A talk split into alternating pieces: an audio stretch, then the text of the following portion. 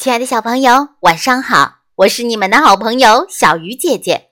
今天要为大家讲的故事叫做《坐火车旅行》。我们在火车站，大家都很高兴。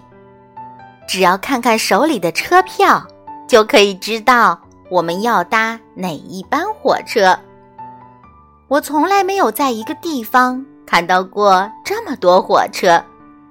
在这里和朋友玩火车游戏最棒了。真想不到有这么多人坐火车。扩音器一直在广播，哪列火车到了，哪列火车要开了。列车员帮助乘客找到乘车月台。通常我们还可以找搬运工替我们搬行李上车。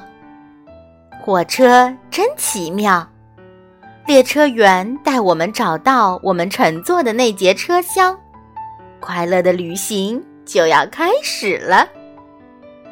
看看那些运货的火车，每一列火车都有很多节车厢，每一节车厢都大的跟运货拖车一样。哇，这列火车跑得真快！就跟火箭一样。现在该去睡觉了。我们的车厢就是卧室，好窄呀！我们从来没有和别人睡得这么靠近过。轰隆轰隆的火车声把我们带进梦乡。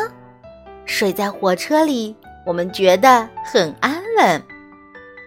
我们睡着时，火车还在往前跑。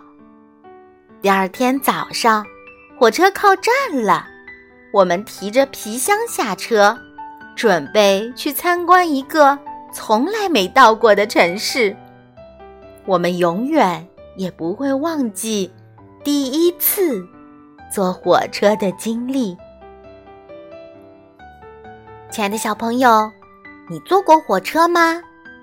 你还记得你第一次坐火车时的情景吗？好啦，小鱼姐姐讲故事，今晚就到这里了，我们下次再见。